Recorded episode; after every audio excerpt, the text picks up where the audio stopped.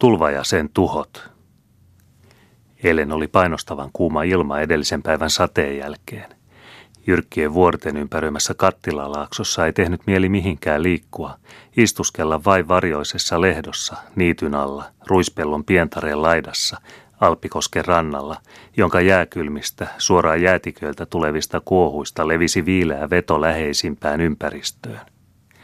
Lehtikuuset ja muut kuuset antoivat siimestä – Mehiläiset surisivat kukasta kukkaan, ruista leikattiin, lyhteitä sidottiin ja pantiin kuhilaalle. Toisaalla tehtiin heinää. Kaikki tyynesti ja verkalleen, sillä eivät ole viljelykset täällä pienipeltoisessa vuorikylässä niin laajat, ettei niitä ehtisi hoitaa ilman rasitusta ja ponnistusta – Katse harhaili pitkin laaksoa, joka milloin avartuu, milloin kapenee, jakautuen ikään kuin peräkkäin oleviksi eri huoneiksi, joiden lattioita peittävät heleä vihreät nurmimatot ja joiden seiniä verhoavat tummanvihreät metsäiset vuoriseinät. Maisema siinä on kuin hieno salonki, ja ruskeat ja valkoiset talot, kirkot ja huoneet ovat kuin huonekaluja salongissa. Ja kattona on heleän sininen taivas – ja sen kannattimina häikäisevän valkoiset lumihuiput. Onni, tyytyväisyys ja huoleton rauha täyttää luonnon, ja sen sydämen alla sykkii pidätetty riemu, joka vasta illan viilään tullen valloilleen remahtaa. Kussa on aurinko laskenut, niin siinä tuhannet heinäsirkat virittävät kiihkeät virtensä ja sytyttävät kiiltoperhoset taikalyhtynsä ja käyvät keijuistanssiinsa vainiolla. Ja hotellien verannoilla soi huiluja ja pillejä, ja kylän nuoriso panee toimeen Katrille ja kaukamatkaisten vierasten viihdyttämiseksi. Mutta auringon laskun jälkeen on lumihuippujen hartioille ilmaantunut harmaata huntua, joka on siitä kasvanut, laajentunut, alennut, kutoutunut tiheäksi koko taivaan yli ulottuvaksi pilveksi, ja myöhemmin illalla, puoliyön lähetessä huoahtaa luonto, liikahtaa ilma, ja hiljainen sateen suhina oli vuoteelleen vaipuneiden tuutilaulu. Satoi vielä aamullakin ja on satanut koko tämän päivän. Ja semmoista on sää ollut useampia päiviä. Yhtenä päivänä painostavan kuuma, toisena sitä seuraava lämmin sade runsaasti heruvista pilvistä. On sangen salaperäistä tuomoisena sadepäivänä, kun kaikki se maailma, joka muuloi vuorten rinteeltä näkyy, kun kaikki se elämä ja vaihtelu, jota sieltä voipi seurata, on kokonaan kadonnut. Ei tiedä mitään, mitä yläilmoissa tapahtuu ja kuitenkin voi siellä tapahtua monenlaisia asioita. Silloin kun laaksossa sataa, voi siellä olla kirkas pouta yläpuolella pilvien, joko lämmin pouta tai kylmä pouta, se on pakkanen, riippuen siitä, mistä päin tuulet käyvät. Mutta siellä voi myöskin sataa vettä ja olla lämmin samalla kuin laaksossakin. Sen tietää siitä, että silloin alppikosket paisuvat ja niiden viheriän sinertävä vesi muuttuu likaiseksi. Niin, tänä aamuna siis satoi. Satoi lämmintä leppoisata kohti suoraa sadetta. Asuntoni ohitse kuohuu toisella puolen iso, aina vahtoava alppikoski. Toisella puolella oli riittää pienoinen puro, joka saa vetensä suuresta koskesta ja on johdettu niittyjen, vainioiden ja metsikköjen halki talosta taloon, kylästä kylään, antamaan liikevoimaa myllyille, pienille tehtaille ja muille laitoksille. Iso koski ei näy ikkunaani syvästä uomastaan, vaikkakin sen kohina aina kuuluu sisään. Pieni puro sen sijaan näkyy ja oli sen vesi nyt ruskean keltaista. Todistus siitä, että yläilmoissa oli vietetty levoton yö, oltu pahalla tuulella. Ne ovat muuten usein pahalla tuulella nuo vuorteen jättiläiset, mutta yhtä pian ne taas mielensä muuttavat ja illalla voi puro taas olla kirkas. Mutta tällä kertaa se ei tapahtunut. Kun istuin ikkunassani ja tuon tuostakin katsahdin ulos, niin sattui silmääni jotakin vilkkuvaa valkeata puitteen lomitse. Joku siellä koskerannalla juoksee. Mutta mitä ne siellä taas juoksevat ja yhä vilkuttavat? Eikö totta niin se olekin kosken vaahtoa, joka siellä pärskyy? Se on siis noussut syvästä uomastaan niin korkealle. Kiirudan katsomaan, ja kun tulen Zillerkosken rannalle, joka on vain kiven heittämän päässä asunnostani, niin kohtaa minua siellä mahtavan kamala näky. Ziller on paisunut ja täydellisesti muuttanut muotonsa. Sen sinisen vihreä läpikultava vesi on, samoin kuin pikkupurokin, ruskean keltaista, paksua kuin uunintekijän kaukalossa. Olen seisonut tuskin viittä minuuttia rantakivellä, kun vesi jo kastelee jalkojani ja pakottaa väistymään. Se pauhaa aivan vimmatusti, ja vähän väliä kuuluu kuohujen sisästä kuin kumeita laukauksia, jolloin maa vavahtaa. Ne ovat veden mukanansa kiirettämät kivet, jotka iskevät toisia kiviä vastaan ja laskevat kolinkolia alas. Se on komea, minusta. Rannalla seisoo vanha leskivaimo, emäntämme, jonka talossa asumme. Hänen kasvoillaan ilmenee huoli, ilme, joka tyynen talonpoikaisnaisen mielen mittarissa jo merkitsee hätää. En sitä vielä silloin siksi käsitä, mutta kyllä kohta. Sillä kun käymme metsikön läpi vähän matkaa ylöspäin kosken rantaa, on vesi siellä jo melkein rannan tasalla. 25 vuotta sitten se oli murtautunut yli juuri siitä paikasta ja hävittänyt puut ja hävittänyt pellon. Kun nousen takaisin rannasta, näen väkeä juoksujalassa rientävän kylän tietä koskelle päin ja kuulen kirkonkellon antavan hätämerkkejä. Kaikki kiiruhtavat sillalle päin, joka toisessa päässä kylää vie kosken poikki. Siellä vasta huomaan, että onkin kysymyksessä totisin tosi. Kulku sillan poikki on jo kielletty, sillä vesi uurtaa maata sen rantaarkkujen alta – Silta on puinen riippusilta, jota kannattaa vain kaksi kivistä kyhättyä arkkua, toinen toisella rannalla. Sillan yläpuolella uurtaa vesi jo minkä kerkiä rantaäyräitä, ja tuon tuostakin yhä enenevällä nopeudella putoaa siitä kiviä ja soraa, vieden niiden päältä pala palalta viheriä niittyä. Kivet paukkavat kuin tulinuijat mennessään pohjaa myöten veden viskeleminä. Siellä on toisella rannalla talo vain muutamia metriä rannasta – jos vesi saa tehdä työtään eikä tule kovempaa maata vastaan, ei ole kestävä kauan ennen kuin talo suistuu koskeen. Onneksi on sillä suojanaa muutamia puita, joiden juuret pidättävät maan vyörymistä, ja vähän päästä tuleekin vastaan kalliopohja, joka pelastaa sen talon. Mutta toinen talo sillä puolella, missä seisomme, on enemmän uhattu. Jos silta menee, repäisee se mennessään maantien, joka on vähän korkeammalla muuta maata, ja silloin menee ei ainoastaan sillan alapuolella oleva iso talo, kaksi komeaa isoa taloa, vaan myöskin niitä vastapäätä sillan yläpuolella oleva sahalaitos. Jo huojuukin sillan päässä seisova vedenrajaan pystytetty sähköjohtopylväs, huojuu ja kaatuu, jääden riippumaan lankainsa varaan, kunnes ne katkaistaan. Aivan viimeisessä hetkessä saadaan kuitenkin sillan pää estetyksi vyörymästä, kun hevosten ja miesten vetäminä saapuu suuria kuusia, jotka oksineen päivineen pyöräytetään äyrältä alas ja rautaketjuilla ja sähköjohtolangoilla kiinnitetään maahan lyötyihin paaluihin. Puut hiljentävät veden vauhtia ja voimaa lähinnä rantaa, maan vyöryntä lakkaa ja talot ovat pelastetut. On pelastettu myöskin sillan korvaan rakennettu Madonnan maja, jossa hänen kuvansa edessä palaa vahakynttilöitä ja jossa pienet vestanneidot uhatuista taloista ovat näitä uhritulia ylläpitäneet. Leppeältä, ystävälliseltä näyttää pyhä äiti lapsi sylissään, ja jos hän voisi sitä estää, ei maailmassa varmaankaan mitään tuhoja tapahtuisi. Ja jos auttaisivat vahakynttilät ja muut uhrit ja anomukset, joita heikot ja halvat voimattomat taivaallisten ja maallisten mahtien edessä suitsuttavat toivettensa täyttämisen toivossa. Kun ei näytelmä tällä paikalla enää tarjoa tarpeellista jännitystä, niin siirtyy katsojaan joukko, etupäässä müncheniläisiä, berliiniläisiä ja viiniläisiä matkailijoita toiseen paikkaan, hiukan alemmaksi.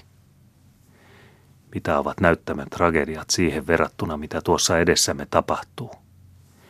Musta vuoren seinä taka-alalla taivas maan tasalla, sen katto ikään kuin sisään romahtamaisillaan. Vettä tulee kuin saavista kaataen. Keskellä näyttämää jyryävä koski, joka parhaillaan patoaa kivistä ja puista saarta keskelle väyläänsä, tukahduttaen oman kulkunsa ja viskaten kaiken voimansa vastaiselle rannalle, jossa seisoo vastarakennettu köyhän miehen talo. Talon ja kosken välissä on puutarha mitä kauneimmillaan, mitä kukkeimmillaan. Väylänsä muuttanut koski on yhtäkkiä kääntänyt kaiken vihansa tätä taloa vastaan. Selkäkyömyssä se aina uudistuvissa hyökkäyksissä ryntäilee talon rantaa vastaan sekä veden että kivien voimalla ja saa pian kiveyksen rikotuksi. Maa vyöryy nyt kuin hiekka, lohkeilee suurissa paakuissa ja puutarha omenapuineen, ruusuineen, vihanneksineen, perunamaineen ja äsken siinä kimmeltävine punaisine, sinisine ja hopeisine lasipalloineen katoaa koskeen. Vaikuttavimmissa kohdissa ylärivin yleisö, se on seudun talonpoikaisnaiset, nyhkyttävät ja huoahtelevat. Saksalaiset herrasväet, müncheniläiset, viiniläiset ja berliiniläiset huudahtelevat vain kolossaal, kolossaal. Koettavat kyllä saada kasvoihinsa säälivän surkuttelevan ilmeen, mutta ihailevat etupäässä jättiläisen voimaa. Erityisen liikuttava kohtaus on, kun oven edessä oleva penkki, jossa talon väki illoin istui ylös alpeelle katsellen, vyörähtää veteen. Eikä oikeassa draamassa saa puuttua komillisiakaan kohtia. Yhtäkkiä puhkee kivijalka ja talon kaikki roskatavara, vanhoja vaatteita, rikkinäisiä astioita ja sen semmoista, pullahtaa ulos ja sukeltaa jokeen. Kaikki muut tavarat, yksin ikkunat seiniltäkin, ovat kannetut pois ja kasatut korkeampaan paikkaan. Mutta kohta romahtaa alas huoneen alikerran kivinen päätyseinä, ja se ei enää ketään naurata. Talo on pilalla, sillä vaikka se ei kokonaisuudessaan sortunutkaan, kun taaskin tuli vastaan kalliopohja, niin on pieninkin, vähän kovempi tuulenpuuska päättävä sen päivät. Liekö Koski nyt katsonut siinä paikassa tehtävänsä päättyneeksi? Se jättää sen rauhaan ja suuntaa voimansa toisaanne, vastaiselle rannalle, meidän rannallemme. Lehto, jossa kuuman päivän siimestä pidin, on veden alla. Puut huojuu ja puut kaatuu. Pienarheinä katoo likaisen mudan alle. Keltaista rukiin sänkeä näkyy vielä vähäsen, mutta kohta katoo sekin. Kuhilaat keikahtavat kumoon ja menevät menojaan. Ruokamulta, jota siihen on viiden kolmatta vuoden kuluessa käsin kannettu kivien päälle, valahtaa kosken alle kuin liina lattialle. Siinä meni hernemaa, perunamaa, niittymaa ja vanha köyhä leski seisoo rannalla huojutelle ruumistaan. Tuolla köyhältä talo, täällä köyhältä pelto. Eihän voi luonnonvoimia vihata, eihän saa sallimusta vastaan kiukutella, mutta tuo likainen vesi, tuo raaka voima, joka ei kysy muuta kuin mistä itse parhaiten yli pääsisi, joka vaatii kaikki väistymään, kaikki sortumaan ja joka aina, niin aina, käy köyhiin käsiksi, karkaa aina kurjien niskaan, repii repaleita, raastaa raukkoja. Se on susi sukuansa, se on koira tapojansa.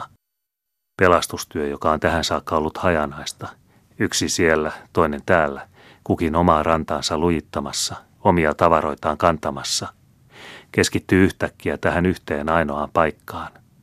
Vanhalla leskellä on ainoa niittynsä vähän ylempänä sitä peltoa, minkä virta vei – Pitkin pituuttaan on pellon reuna kivetty, mutta kohta alkavat kivet irtautua kaivavan ja kaatavaa veden voimasta. Silloin kylän parhaat pojat, sen reippaimmat nuoret miehet rientävät hätään, kaatavat puita paikasta, joka ei ole uhattu, laahaavat ne veteen, kytkevät ne paaluihin kiinni, ja voimatonna väistyy taaskin kosken kiukku vastustavien ja suojaavien oksien tieltä. Vanhan vaimon niitty on pelastettu – paras osa hänen omaisuudestaan riistetty hurtan hampaista, juuri kun se oli sen nielemäisillään. Jos siinä toimettomina seistiin, ei mitään koetettu, ei mitään uskallettu eikä mihinkään uskottu, niin toivottomalta kuin kaikki näyttikin, niin siinä meni kaikki köyhältä – ja jos olisi sama temppu tehty toisellakin rannalla, muissakin uhatuissa paikoissa, jos ei olisi vitkasteltu ja epäröity, jos ei olisi johtoa puuttunut niin kuin sitä aina hätätilaisuudessa puuttuu, ja jos ennen kaikkea olisi ajoissa tarkastettu patoja ja rantavalleja, eikä luotettu niiden kestävyyteen, silloin olisi Zillerjoki luultavasti saanut laulaa sooloansa omassa uomassaan. Oli kamala se yö, joka pian seurasi tuhon päivää, sillä vasta iltapuolella oli koski alkanut paisua ja pimeää yllätti. Nyt oli pantu toimeen täydellinen järjestetty vartioimis- ja tulvan vastustamistyö. Kylän miehet olivat alinomaa liikkeessä rientäen paikasta toiseen tukkeamaan aukkoja ja niihin kiviä ja puita kasaamaan. Sillä molemmissa päissä paloi suuri nuotio, ja liikkeessä olevilla miehillä oli suuret tulisoidut käsissään, joiden valossa he työtään tekivät. Yhä kuului kohinata ja pauketta kuin maanalaista ampumista. Suurella voimalla ja kiirulla saatiin tuketuksi pienen puron suu, johon kerran päästyään vesi olisi laskenut alleen toisen alempana olevan kylän. Mutta joskin saatiin paljon varjelluksi, niin paljon ehti vesi vahinkoakin tehdä. Tuo nähtiin seuraavana aamuna, kun käytiin tulvan tuhoja tarkastamassa. Kaamea on tulipalon jälki, kun harmaa tuhka ja musta hiili peittävät paikan, missä äsken seisoi täysinäinen talo, katkeroittavaan savun kitkerä katku palaneella tontilla. Mutta vielä kaameampi on kiviröykkiöksi, hietapenkereeksi ja likalätäköksi muuttunut puutarha, pelto, niitty, jossa vesi vielä tirskuu jalan alla ja jossa märkä savi ja vedenylkemät puitteen juuret epätoivoisesti toisiaan kouristavat. Lepäsit tuossa taannoin pehmoisella nurmikolla puitten siimeksessä, suojassa tuulilta, suojassa helteeltä. Istut nyt kovalla kivellä ja kuuma aurinko polttaa selkääsi. Lapset siinä pientarella eilen marjoja poimivat. Tänään penkovat kiviellomista kuolleita kaloja ja ovat yhtä ihastuneita. Koko kylän väki ja kaikki sen vieraat, müncheniläiset, viiniläiset, berliiniläiset, kulkevat vahinkopaikalta toiselle – Nämä eivät puhu mitään, päätään vain pudistelevat. Noista toisista on se yhä golossaal, ja sitä se kyllä onkin. Sillä veden vahingot ovat toistaiseksi korvaamattomat. Kymmeniä tuhansia kysyy uusien rantavallien rakentaminen. Ja ne ovat välttämättä rakennettavat, sillä muuten voi koko laakso jonakin päivänä pian muuttua kiviraunioksi. Se rasittaa kyllä pienen yhteiskunnan voimia. Mutta suurempi on yksityisten tappio – Saha, joka sillan korvassa aamusta varhain iltaa myöhään surisi ja sähisi, seisoi ja saanee seisoa kuukausia, sillä vesi vei maan, jota myöten kulkevasta ojasta se sai liikevoimansa. Sama oja pyöritti puusepän tehdasta vähän alempana. Yhä alempana oli mylly, jonka ohi kulki herttainen polku vesirännin kuvetta. Nyt ei ole polkua, ei ole ränniä, eikä myllyäkään. Ne menivät yhdellä pyyhkäisyllä, eivätkä tule takaisin. Seisoo vielä sitäkin alempana suuri, vastarakennettu toinen puusepän tehdas ja monta muuta pienempää kojetta ja laitosta, kun melkein joka talossa on ratas jotakin pyörittämässä. Kylän varallisuuden valtasuoni on leikattu poikki ja kylän ruumis sairastaa verenvähyyttä. No niin, haavat paranee, apua kerätään ja apua annetaan, jäseniä ponnistetaan, tehdään työtä kahta kovemmin. Ja semmoistahan on maailman meno, mutta en saa minä päähäni mahtumaan. En saa. Miksi luonto tällä tavalla yhtäkkiä syyttä suotta viskaa vihansa vuorilta alas? Miksi se ei pysy tasapainossaan? Ja miksi väkevistä väkevin aina, niin aina, heikoista heikompain kimppuun käy? Omituisia ovat ne luonnonlait, joiden mukaan tällä tavalla oikeutta jaetaan. Sokea on oikeuden jumalatar, liikkuipa tuo sitten taivaassa tai maassa. Mutta niin mahtava kuin olikin, niin voittamattomalta kuin näyttikin veden valta, niin hirmuinen ja hävittävä kuin olikin se ryntäys, ei tarvittu kuin pieni pienoinen seikka sitä pysäyttämään. Ei muuta kuin muutaman asteen vaihdos ilman lämpömäärässä. Juuri kun veden pauhu oli korkeimmillaan ja kuohut paisuivat ylimmilleen, tapahtui pieni keikaus ilmakehässä, muutaman asteiden alennus ilmapuntarissa, ja sade ylhäällä muuttui lumeksi – Lumi pysähtyi jäätiköille ja tarttui huippuihin kiinni, ja tulva lakkasi laaksossa. Ja sitä, parin asteen vaihdosta pilvien pitäjän mielentilassa, saavat laaksot ja vainiot, kylät ja kaupungit kaukana tasangoilla, jonne ei alppeja näy, ja jossa tuskin tiedetään, että näitä vuoria ja näitä virtoja on olemassakaan. Sitä saavat he kiittää siitä, että säilyivät häviöstä.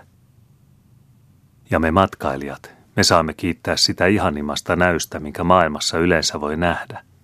Tuoreen, vastasataneen lumen hohteesta Alppien rinteillä. Nekin huiput, jotka näin kesällä ovat lumettomat, ovat hartioitaan myöten jauhon valkeina. Paikoitellen tuota valkea on seulottu puuraja alemma, ja jos ehtisimme sinne ennen kuin lumi sulaa, niin saisimme keskellä kesää käyskennellä huurteisessa metsässä. Niin me, vaan ei huvita vanhaa leskeä ylös alpeelle katsoa. Hänellä on muuta tekemistä. On vesi kuitenkin säästänyt pienen palan hänen potattipeltoaan, muutamia katkenneita penkkejä. Ei ole niille muuta tehnyt siinä kuin varret maahan kaatanut. noita katkeneita penkkejään, noita raajarikkoja invalidejaan hän nyt hoitaa ja koettaa elämään pelastaa kantamalla kuohkeata maata varsien päälle. Siinä on nyt hänen vastainen vaikutusalansa pellon viljelijänä. Ei sano hän enää jaksavansa veden aukaisemaan väylää uudelleen täyttää. Tehkööt sen tulevat polvet. Taivaita ei eukko syytä onnettomuudesta, ei käy kohtaloa kiroamaan – hän laskee koko vahingon huolettomuuden lukuun, niiden, jotka eivät aikanaan rantavallia tarkastaneet ja lujittaneet, ja jotka eivät ajoissa ja miehissä apuun rientäneet ja vaarallisia paikkoja vartioineet.